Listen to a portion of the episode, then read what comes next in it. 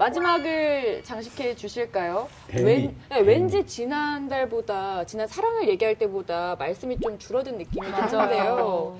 오늘 우리 박태근 북밴더스가 선정한 이 사랑 나 반델스 음. 어떤 걸까요? 네, 제가 도시락을 싸 들고 다니면서 조금 발리고 싶은 사랑 이야기는요. 바로 빈 껍데기만 남은 사랑에 대해서 이야기하는 책 이승우 작가의 장편 소설 사랑의 생애입니다. 어. 네. 사랑의 생애. 표지가 너무 예뻐요. 예.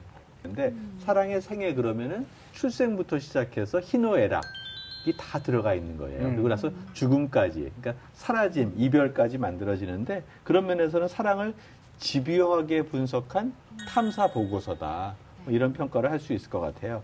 르클레지오가 한국 작가 중에서 혹시 노벨 문학상 탄다면 이 작가가 탈 것이다. 음. 뭐 이런 나름대로의 극찬을 한 것 같습니다. 네. 자, 그런데 그의 신작 내용 이제 제가 이렇게 조미료를 쳤으니까 내용을 얘기해 보시죠. 네, 이 책의 제목이 사랑의 생애잖아요. 네. 어, 이 책의 전체 내용을 한 문장으로 요약하면요.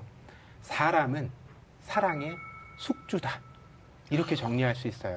어려워요. 그러니까 우리는 사랑 얘기를 할 때 내 사랑 이야기라고 하면서 풀어내죠. 그런데 그건 내 사랑 얘기가 아니고요. 나에게 들어왔던 그 사랑의 생애라는 겁니다. 그러면 그 공포 영화나 우리가 SF 영화 보면은 네. 이렇게 우리 인간의 몸을 숙주 삼는 그 외계인들이나 그런 뭐 병균들이 세균들이 결국에는 몸에 있는 걸 다 빨아먹고 본인들이 생각하는 걸 살아가기 위해서 또 다른 데로 어. 옮겨가고 막 이렇잖아요. 그 그렇죠. 럼 사랑도 그렇다는 얘기인가요? 그런데 사랑은 네. 그렇게 한 사람 한 사람한테 따로따로 기생체로 들어가는 방식이 아니고 네. 인류 모두에게 네. 다른 방식으로 다른 느낌으로 음. 다른 정도로 들어가 있다라는 거죠. 네. 뭐 연가시를 떠올리게 하는데 사랑이 그런 건 아니잖아요. 어? 사랑이 들어왔다 나갔다 들어왔다 나갔다 그런다는 얘기신 거죠? 왜냐하면요, 우리가 사랑하기 전과 사랑하기 후는 달라지지 않습니까? 음. 그러면 뭔가 들어와야 되잖아요. 음. 이제 그것을 추적해 보자는 건데요. 이 작품의 스토리는 이렇습니다. 이 세 명의 인물이 등장을 해요. 네. 어, 형배와 선희 이 두 인물이 있는데 이 둘은 대학교 때 선후배 관계입니다. 그리고 다른 친구들이 볼 때 연인으로 오해할 만큼 친하게 지냈어요. 음. 그때 마음이 생겼던 선희가 형배에게 고백을 합니다. 그런데 형배가요, 난 사랑할 자격이 없는 사람이야. 라는 치사한 발언으로 그 상황을 모면하거든요. 그리고 나서 한 3년이 지납니다.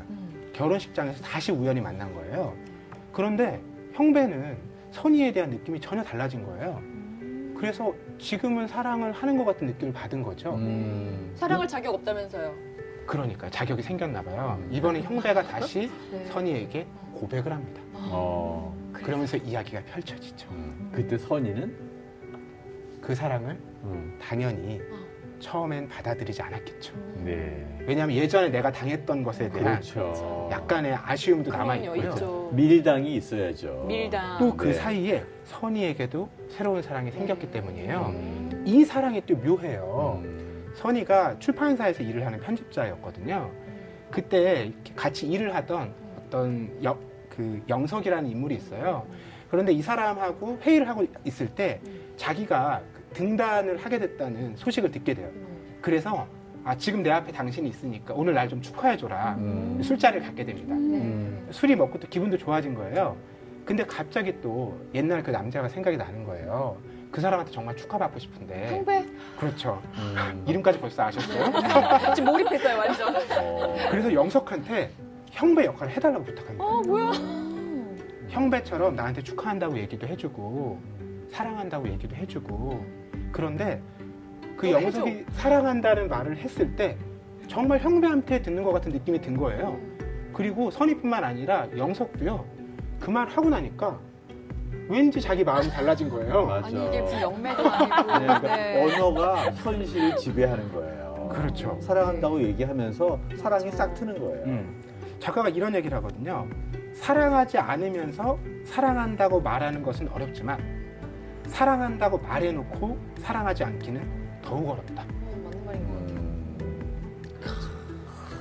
그래서 결국 작가가 결론으로 얘기하고 싶은 게 무엇이었냐? 저는 이런 것 같아요. 우리가 꼭 그렇게 무슨 전염되고 숙주되고 이런 느낌이 먼저 들지만 사람이 사랑을 이길 수 없다라는 거예요. 그러니까 우리는 그런 감정이 들 때 내 현실을 생각해서 그런 감정의 정도도 제어하려고 하고요. 어, 또 어떤 때는 내가 일부러 그런 감정을 지우려고 노력하기도 하고요. 이런 일들이 사랑에 대해 굉장히 부자연스러운 일이라는 거죠. 우리는 속수무책으로 사랑할 수밖에 없다라는 게 역설적으로 이 작가가 하는 얘기예요. 줄거리를 들어보니까 이 선희와 영재 음. 두 사람의 관계가 영석인가요? 형배, 영석, 영석? 나, 어. 나중 남자요. 네, 영석. 나중 남자. 선희와 영석이가 좀 이해가 안 가요. 어쨌든 사랑이 아닌데 사람인 척 하면서 음. 역할극을 하고 있는 거잖아요. 음. 이런 심리는 어떻게 볼 수 있을까요? 저도 이 줄거리를 딱 봤을 때 영석의 심리에 굉장히 주목을 했어요. 음. 왜냐하면 저는 그 성장 과정에 주목을 했는데요. 네 살 때부터 고아로 자랐더라고요. 그래서 고아라고 하면 어, 굉장히 많은 아이들과 한 사람의 사랑을 갈구하는 그 경쟁 구도가 될 수밖에 없는 사- 상황이잖아요. 그로 인해서 기본적으로 애정 결핍이 있는 상태인데다가 자신이 긍정적인 사람인가 부정적인 사람인가를 결정할 수 있는 그런 자존감이 형성되기가 어렵습니다. 음. 그렇기 때문에 굉장히 끊임없이 자신의 존재를 확인하려고 드는 그런 태도를 보이는데요.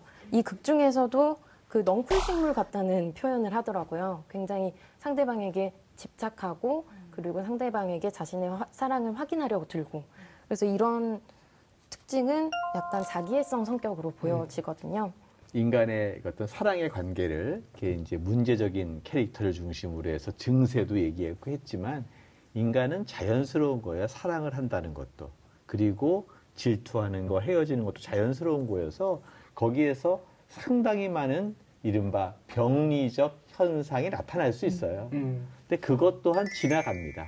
음. 그 특정한 현상이 아주 지배적이거나 그 현상만으로 모두 다 가득 차 있는 사랑은 없는 거죠. 사랑의 일정 부분은 질투가 있고 음. 일정 부분은 좀 이렇게 헌신적이기도 하지만 때로는 좀 박탈당했다는 느낌도 많이 들고 숙주가 되기 싫어하는 느낌도 있어서 그러한 다채로운 것을 과정으로 이해하면 그게 인생을 지혜롭게 사는 게 아닌가 생각도 듭니다. 자, 마지막으로 우리 박태근 북벤이 이런 친구가 있다면 어떤 말을 해주고 싶을까요? 응원하시겠어요? 근데 아마 선희와 영석 같은 친구는 저에게 조언을 구하지 않을 것 같습니다. 아, 그래도 구한다고 하면은요. 마음껏 당신들의 사랑을 펼쳐라. 음. 자, 이렇게 오늘 이사랑 남 반댈세 이야기를 길게 나눠봤어요. 함께 해주신 소감 한번 말씀해 주시겠어요? 어, 일단은 제가 2017년부터 2018년 쭉 이렇게 원고를 쓰고 또 독일어를 공부를 하느라 굉장히 제가 약해진 느낌을 많이 받았었는데요. 오늘 이렇게 세상 밖으로 불러주셔서 너무 감사한 생각이 들고 또 저의 또 작은 꿈 하나가 소설을 써보고 싶은 마음이 있어요. 그래서 이런 것들도 다 일련의 과정이라고 생각을 했었는데요. 음, 오늘 소설을 주제로 이렇게 열띤 토론을 하시는 모습을 보니까 저도 꼭 한번 소설을 써서 여기 북 스탠드에 나오는 그런 어. 작가가 되고 싶은 마음이 있습니다. 이미 오늘 나왔고 소설로도 나오신다는 얘기네요. 두 번째 만남을 기대하고 네. 있겠습니다. 오늘 지난 달에는 정말 응원하고 싶은 사랑에 대한 이야기를 나눠봤고 오늘은 이 사랑 나 반댈세 이야기를 나눠봤는데요. 참 사랑이라는 게 인생을 풍요롭게 만들어 주지만 또 어쩔 때는 나를 또 너무 힘들게 하는 거 아닌가. 그리고 함께 이야기를 나누니까 너무 아픈 사랑은 사랑이 아니었으면 그 노래가 떠오르네요. 너무 아픈 사랑은 모르세요? 노래가 그런 노래예요. 저희가 알고 있는 노래는 조금 다른데 아픈 사랑, 한번 들어보시죠. 사랑이 아니었으니 이런 노래예요. 그게 기타가 없네요. 네. 네. 잔잔하게 이제 노래 흐르고 있을 거예요. 예. 자, 저희가 이렇게 마무리를 하는 것 같지만 마무리가 아니죠? 네, 맞습니다. 북소리의 새로운 코너가 생겼는데 이름하여 신간 unboxing. unboxing. 네, 그러니까 이제 택배로 물건이 오면 딱 푸는 그런 걸 얘기하는데요. 이가희 북벤저스가 이번 주 도착한 신간 중 두 권을 엄선해서 5분 동안 소개해 드린다고 해요.